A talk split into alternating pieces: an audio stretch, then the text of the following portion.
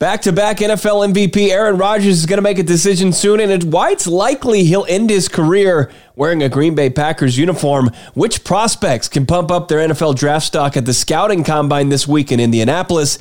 Tom Brady isn't the only one calling it quits in Tampa Bay, and how the Saints continue to be aggressive despite a second offseason salary cap prison. All that more on today's episode of Locked On NFL Podcast. You are Locked On NFL your daily NFL podcast. Part of the Locked On Podcast Network. Your team every day. Fired up and welcome into another episode of the Locked On NFL podcast, part of the Locked On Podcast Network, your team every day. It's Monday, so you've got me, Bo Brock, daily host of Locked On Cardinals joined by local experts on the biggest stories around the NFL. Thanks for making the Locked On NFL podcast your first listen of the day. We're free and available on all platforms, including YouTube. Make sure you're subscribed for great daily off-season content. Today's episode brought to you by Bet Online. Bet Online has you covered this season with more props, odds, and lines than ever before. Bet Online, where the game starts. Make sure you're following along on Twitter at Locked On Networks and at Bo Brock to follow me, Bo Brock, for great Cardinals insight. Continuing to kind of hold the NFL headlines hostage, back to back MVP Aaron Rodgers back in the news. According to Dianna Russini, ESPN, Aaron Rodgers informing the Packers of his decision soon. There are multiple teams with offers on the table, according to Russini. Nothing can happen until the Packers allow a trade little interesting. We're going to bring on Peter Bukowski, Locked On Packers, of course, Locked On Today. Follow him on Twitter at Peter underscore Bukowski. And Peter, it, it just kind of seems to me, just following the tea leaves, that Aaron Rodgers is kind of moving towards finishing his career as a Green Bay Packer. It, it does seem that way. Uh, I'm not a big tea drinker, but I have to say, in this business, you have to be a big tea leaf reader. Um, and and I came to the same conclusion you did. And and I know that what's interesting, right, is that you have Aaron Rodgers who goes on Pat McAfee's show on Tuesday and says no decision, but then speaks glowingly about the organization. A couple days later, this report comes out, as you mentioned, Dianna Russini from ESPN, and Rodgers texts Pat McAfee that it is categorically false, or at least that's the word that that Pat McAfee uses in terms of what Rodgers is describing here. And and maybe that's a reference to wanting to be the highest paid player in the league. But here's what this comes down to, Bo. The Packers have to do an extension with Aaron Rodgers. They just have to. He's not going to play on a cap number or over 40 million for the Green Bay Packers in 2022. It was never going to happen when they renegotiated the deal last August or July. Th- that was the assumption is it's trade or its extension. Those are the only two options. Well, the Packers are going to give him a top of market extension. That's just how this works. That's how the NFLPA, by the way, wants it to work. Um, and and so yeah, he's going to get 45, 46, 47 million dollars. The question is, could he take less? Would he take less? And who is driving that part of it? Is is it Rodgers or is it not? And and I think for the Packers purposes, it's also can he sign that extension? Can he do that deal and still leave them room to do the other things that they need to do? That is the question that faces Green Bay right now. Yeah, and I thought you made an excellent point on on your Twitter account that they brought back Tom Clements, uh, you know, longtime quarterbacks coach there. He was in Arizona for a cup of coffee a season ago, and then he's been uh, kind of just in retirement. I, I can't imagine, to your point, like he's not going to come out of retirement to to coach Jordan Love. You wouldn't think, although he he came out of retirement to coach Kyler Murray, uh, which is yeah. an interesting wrinkle in all of this, and and he did not have any previous uh, relationship, I don't think, with Klings, with Cliff Kingsbury that I knew mm-hmm. of anyway. But what's interesting is if you look actually over the last um, decade and a half of his career, he was hired to coaches that didn't necessarily have a connection to him, but they were all first time head coaches. Matt LaFleur, not a first time head coach. You have to imagine that this was done with the sign off at the very least of Aaron Rodgers. Actually, you don't have to imagine that, Bo. Brian Gutekunst said as much. The Packers GM, speaking to media last week, said it was, he was asked, was this done essentially to woo Aaron Rodgers?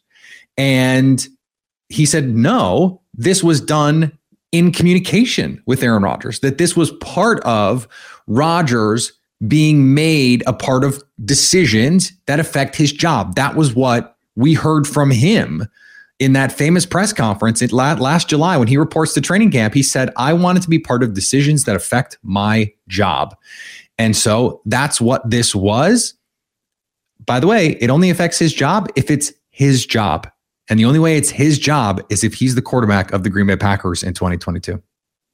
NFL agent Burkhardt, Kyler Murray's agent, uh, kind of spoke out on Twitter saying that Aaron Rodgers deserves 50 million per season. You talked about what that extension may look like. Uh, absolutely, if there's a quarterback that's going to make half a hundred million dollars, it's going to be Aaron Rodgers. But you know, for Green Bay to go where they want to go, obviously fell short in the postseason after winning the NFC. Uh, they they need that cap number a lot smaller. What's a realistic number for Aaron Rodgers going forward? Well, I can't imagine why Kyler Murray's agent would want a, a superstar quarterback to get the most amount of money. I just can't imagine why that would be the case.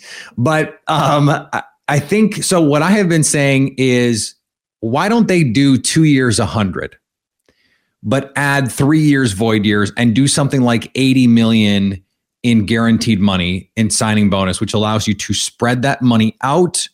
And then he could count something like 25, 28, maybe 30 on the cap in 2022. He counted in the upper 20s and in 2021 on the cap. He can't count 40 plus. It's just too much. And certainly can't if they want to franchise tag Davante Adams. But I think what ends, ends up happening is he gets a two year deal that's really a five year deal with void years, much like uh, Dak Prescott. He got a three year deal or a four year deal that was really like a six or seven year deal with void years to spread out that money and then you make it easier to get Davante Adams back, to keep De'Vondre Campbell, and, and bring back the core of this roster that was the number one seed back to back the last two seasons in the NFC. $100 million can buy a lot of disgusting juice cleanses like uh, old Aaron Rodgers is on. Or it's, it's not a juice cleanse; it's a 12 day cleanse where laxatives are in play each and every evening. I I think who, whichever team gets Aaron Rodgers, that GM has to do the cleanse as well. What do you think? Well, how about how about it, it sounds like if, if that's going to happen, if it's not going to be the Packers, I think Brian Gutekunst is going to feel like he had to do the cleanse because he's going to have to deal with whatever whatever they get from not Aaron Rodgers after that. And and guess what? It's not going to be as good as Aaron Rodgers would be. No, it's not going to be list central listening all off season long, especially as Rodgers uh, nears his decision, which apparently is coming soon. Peter Bukowski, and of course, locked on today. Thanks, Peter. Anytime. Can any of the trio of prospects in the running for the top pick in the 2022 NFL draft separate themselves from the pack as the consensus number one selection this week at the scouting combine in Indy? There might not be a consensus number one pick in the NFL draft, but there is one when it comes to the best tasting protein bar on the planet. I'm talking about Built Bar. Have you tried their puffs yet? If you haven't, you're missing out on one of Built Bar's best tasting bars. Puffs are fan favorite. They include some include some incredible flavors: yummy cinnamony churro, coconut marshmallow, banana cream pie. They're so good, and these are going to be your new favorite. Their puffs are the first ever protein infused marshmallow. They're fluffy, they're marshmallowy, and they're not just a protein bar. They're a treat, and they're covered in 100% real chocolate. Low calorie, high protein. Replace your candy bars with these. They're better. Typical candy bar can be anywhere from 200 to 300 calories. Well, your built bars look like this usually around 130 calories, 4 grams of sugar, 4 net carbs, and 17 grams of muscle packing protein. Go to the website right now, save yourself some cash. Go to built.com, use the promo code LOCKED15 and get 15% off your order. That's using the promo code LOCKED15 for 15% off at built.com. Thanks for making the Locked On NFL podcast your first listen every day. Make sure you're following, subscribe to Locked On NFL on YouTube. Locked On experts covering the biggest stories around the league every Monday through Friday in less than 30 minutes. Free and available wherever you get podcasts as well. It's happening this week. The NFL scouting combine going down in Indianapolis. It was a little touch and go there, but it is going to go down in Indy. 324 draft prospects invited to work out. 40 yard dash, bench press, vertical jumps, broad jumps, three cone drill, 20 yard shuttle, 60 yard shuttle. Eric Crocker locked on NFL draft. He's locked in on this, along with his co host Ryan Tracy. And Eric, you know, three top prospects vying for the top spot in the 2022 NFL draft. Pass rushers Kayvon Thibodeaux, Aidan Hutchinson, Bama tackle Evan Neal. What's their status this week? And how can one of them kind of separate themselves from the pack as that top pick? You know, I, I think you know obviously this the status of those guys we probably won't know until the next day or so. You know, if they're going to do on field drills, things like that. But I think as far as kind of separating themselves, I think a couple of things there. One, two guys can really help themselves, and it's Aidan Hutchinson and Evan Neal. Now Neal just showing that he is that kind of franchise changing tackle because you have a team like the Jacksonville Jaguars at the top of the draft who, you know, they've taken Josh Allen over the last couple years at the edge rushing position, and he's been solid. Uh, they also have a guy like Chase Young, who isn't maybe a pure edge rusher, but can kind of be used in that role. with a go edge to maybe have a booking guy? Maybe, but if I'm them, I want to protect my franchise quarterback with a franchise changing tackle. And I think a guy like Evan Neal can really separate himself from the rest of the pack if he goes out there and he just shows, hey, you know, I, I'm I'm an athletic freak. Obviously, the size there is going to measure in around at least six foot seven. I think he's listed at six eight, uh, 350 plus pounds. So if he can show that he has elite movement ability as well, I think he's a guy that can really maybe solidify himself as a top guy in the draft. Uh, aside from that, when you look at Aidan Hutchinson or even Kayvon Thibodeaux, you know, for Hutchinson, I think he can really change some things by maybe going out there and testing better than what people think. I think right now he's kind of pegged as a guy that does a lot of things very well, uh, but works more off of his motor. If he can go out there and put some terrific testing numbers together and really show like, hey, this is why I'm the guy, even if it's not a great 40 yard dash, but maybe like what we saw from Nick Bosa a couple years back, a terrific 10 yard split. Those type of things, I think that can solidify him as a top three, top four, top five pick as well. A lot of people down on this quarterback class. You mentioned the signal callers there, but uh, everybody always wants to talk about the QBs. Do we expect Malik Willis to kind of continue to parlay his strong performance at the Senior Bowl in that week, the quarterback from Liberty, or to continue his rise, or which quarterback has the most to prove this week? You know, I think one guy that probably rose the most during Super Bowl week was the guy that wasn't there, Matt Corral. You mm. know, and he, obviously he's coming off of an injury, ankle injury. Doesn't seem like anything too crazy, maybe a high ankle sprain. I think him coming in there, if he can crush some of the, you know, the interview process and then just show up, he might not be as physically as posing imposing as some of the other guys as far as height, weight, uh, things like, like that. But he has dynamic ability. He can let it rip. And if he just shows while being on the same field as those guys that he can, you know, throw with the best of them and also have that athletic ability that he has to add to his game and didn't get to see any ugly moments at the Senior Bowl. I think that's something that can really help him. And I think if there is a guy right now that you feel maybe the most comfortable picking in the top 10, it might be him just because of mm. some of the unknown with seeing him in person. You know, I think back to the 2019 draft process, the wide receivers in that class, why people passed on DK Metcalf he had a lot to prove in the combine and he dazzled people, had an incredible combine performance. So did N'Keal Harry, who's had, you know, the opposite career of DK Metcalf. But both of those guys wowed everybody with their speed, with their strength. Who's which position group could probably have some guys to wow us the most? Who's going to just kind of show up and show out in Indy this week? I think, you know, a lot of the times when it comes to just the wow aspect of it, it's, you know, the 40 yard dash, how someone tests. And a lot of times that's coming from the cornerbacks or the receivers. And when you look at the receiver position, there are a couple guys who I think can really help their stock. One guy, Treylon Burks out of Arkansas. You know, people are split. Is he the wide receiver one in this class? Or some people might not even have him as a first round pick because they think, oh, he well, he can't separate. Well, I know what he does when he does, he wins vertically and he wins very well work vertically and he can outrun defenses. If a guy like him measures in around six foot three, which he was listed at 6'3, 230 pounds, if he can measure in at around 6'3 or 6'2 and a half and be around 225, 228 and run a blazing 40 yard dash, which is possible. There's some people that think he might test in the four threes. If he does that, I think that'll be the wow moment of this class. And, you know, there are people that have questions about his separation ability, but at the receiver position is more so about how do you win. And we've seen a guy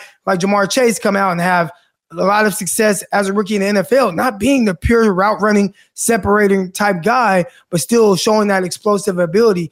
I think a guy like Treylon Burks, he can really help himself. And then maybe on the other side of things, at the cornerback position, guys that you know we haven't really seen a whole lot of uh, Derek Stingley Jr., mm. guy who, who, excelled as a rookie, was lights out uh, as a freshman at LSU.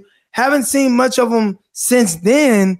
In and out of the lineup, different injuries, things like that. They gave him the number seven, and you know if you get that number seven at LSU, you know he started off wearing number twenty four, switched to number seven. That you're the guy. But right. he didn't even really play the whole year. Had injuries, ended up uh, uh, opting out for the rest of the year. So, you know, how does he test and does he help himself? Because I think right now he's living off a lot of what he did as a freshman. Mm-hmm. Can he go out there? Can he look smooth? Can he be explosive? Can he test extremely well? If he does, I think that'll really kind of be the wow moment because people are expecting a lot from him. Yeah, I mean, think about that number seven, Tyrann Mathieu, Patrick Peterson, Tre'Davious White. I mean, uh, who's who of NFL corners wore that number seven, and uh, he's got a lot to kind of back up. Absolutely right. It's a mock draft Monday on the Locked On NFL Draft with Eric Crocker and Ryan Tracy. I got to ask you, uh, maybe have the audience wanting more here, but did you guys have a quarterback in the top ten this week? we did have one guy that went in the top 10 and again it was it was kind of hard trying to decipher. You talked about malik willis some of his abilities i think a lot of maybe some of the inconsistencies in his game but he has mm-hmm. the high upside. Is the team going to maybe bank on that? Uh, we had to decide with that. Kenny pickett he feels like a top 10 guy. They're saying he has small hands. Can he potentially be a top 10 guy you know and even some of these other guys that might creep up late or a matt corral so we do have one guy but i'm going to let everyone kind of uh, listen in and see who that guy is for us. Absolutely. Wherever you find podcasts, free across all platforms. The Locked On NFL Draft Podcast with Eric Crocker. Of course, follow him on Twitter at Eric underscore Crocker, Big Crocky, and of course, Ryan Tracy. And they're on YouTube. Subscribe to the Locked On NFL Draft channel for great content coming your way all week long as the combine goes down. And of course, Mock Draft Monday. Which quarterback snuck his way into the top 10 this week for Eric and Ryan? Eric, always great to catch up with you, man. Enjoy the combine. All right. Yes, sir. Thanks for having me on. The Saints continue to dig out of cap prison, and why Michael Thomas, with his restructure, signs it the receiver is not going anywhere. And how close was Sean McVay to leaving the sidelines for the broadcast booth? I always love to tell you about betonline.net. Look, football season might be in the rearview mirror. Free agency nearly upon us. Yeah, it's scouting combine week, and uh, it's always exciting, but it's college hoops and pro hoops in full steam.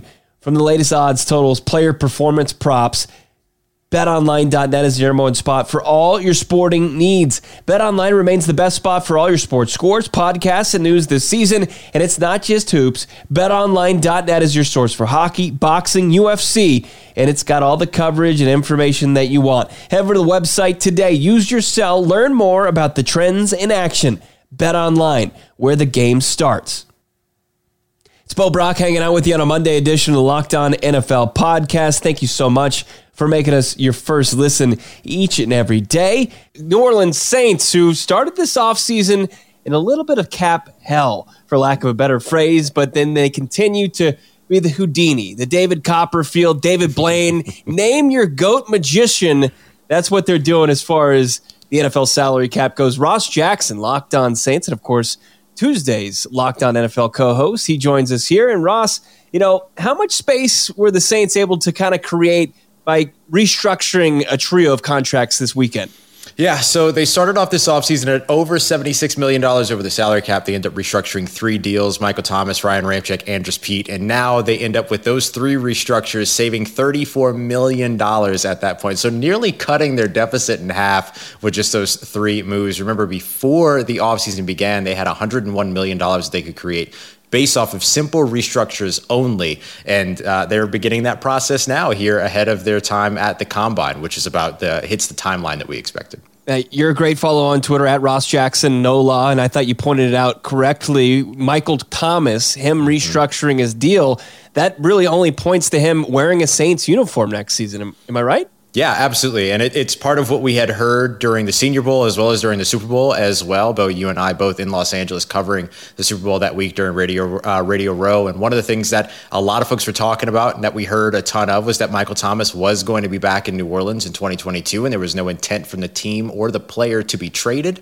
at all. And this restructure helps to not only solidify that in terms of what we heard for 2022, but it also kind of looks like it helps a little bit with them keeping around in 2023 as well, just based upon what some of these numbers end up trickling down. A couple of void years added as the New Orleans Saints so often do on those contracts.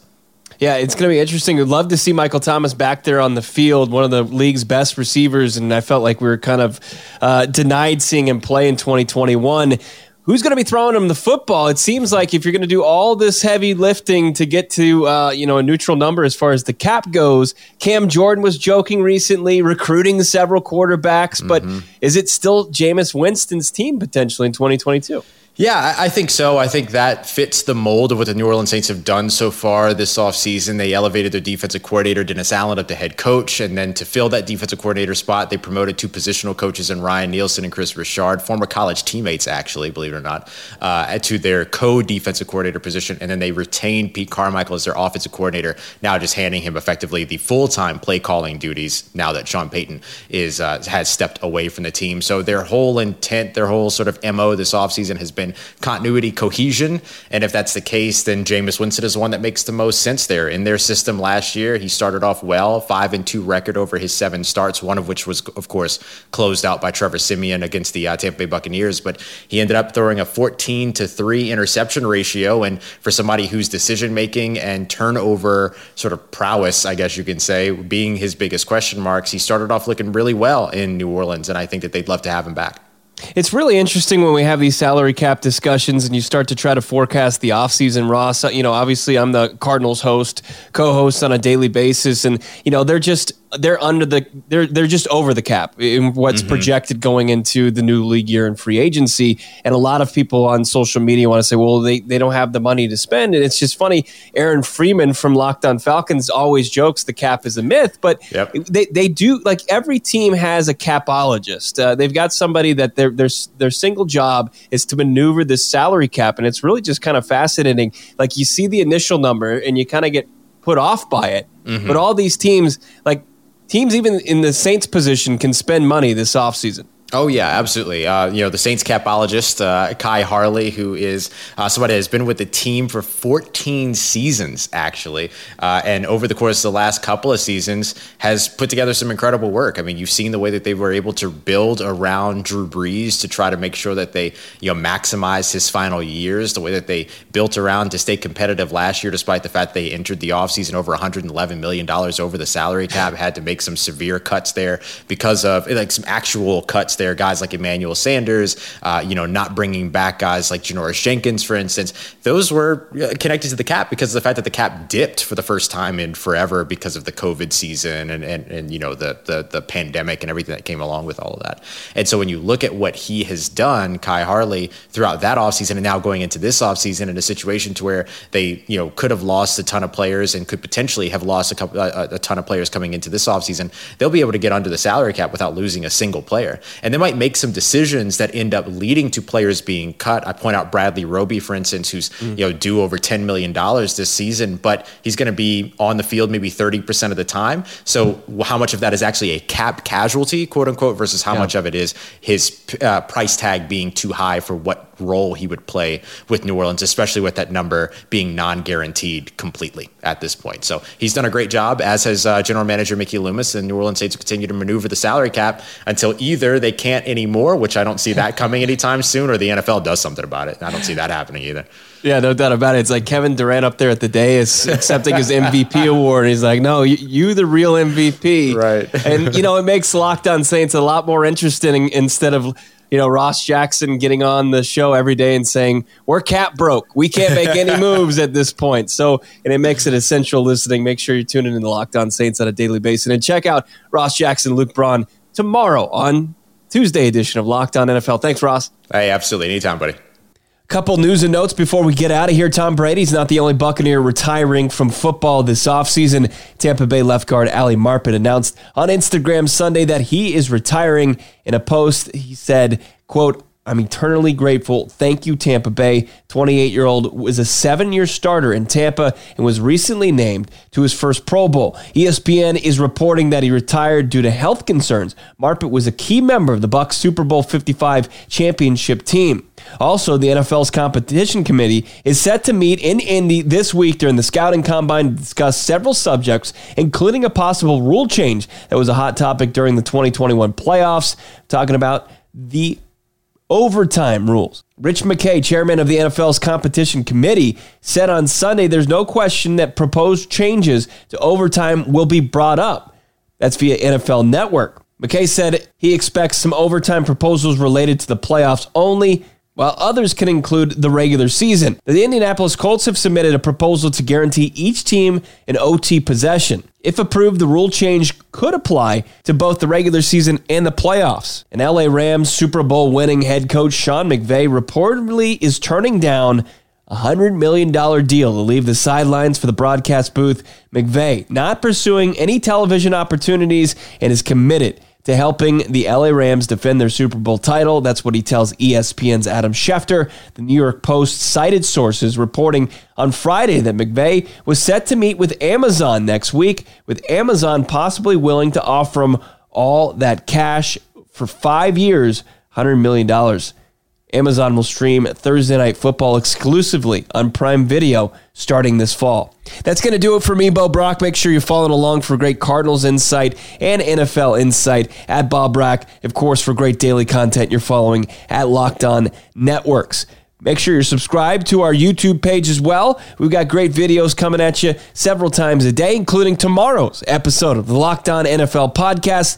Your co hosts, Ross Jackson, Luke Braun, they've got you covered with the latest news breaking around the NFL. Have a great rest of your Monday. Have a great week, and I'll talk to you next Monday right here on the Locked On NFL podcast. Now make your second listen Locked On NFL Draft. Ryan Tracy and Eric Crocker, who you just heard, they bring the NFL draft to life every day with insight and analysis on college football prospects and NFL front offices. It's free and available wherever you get podcasts.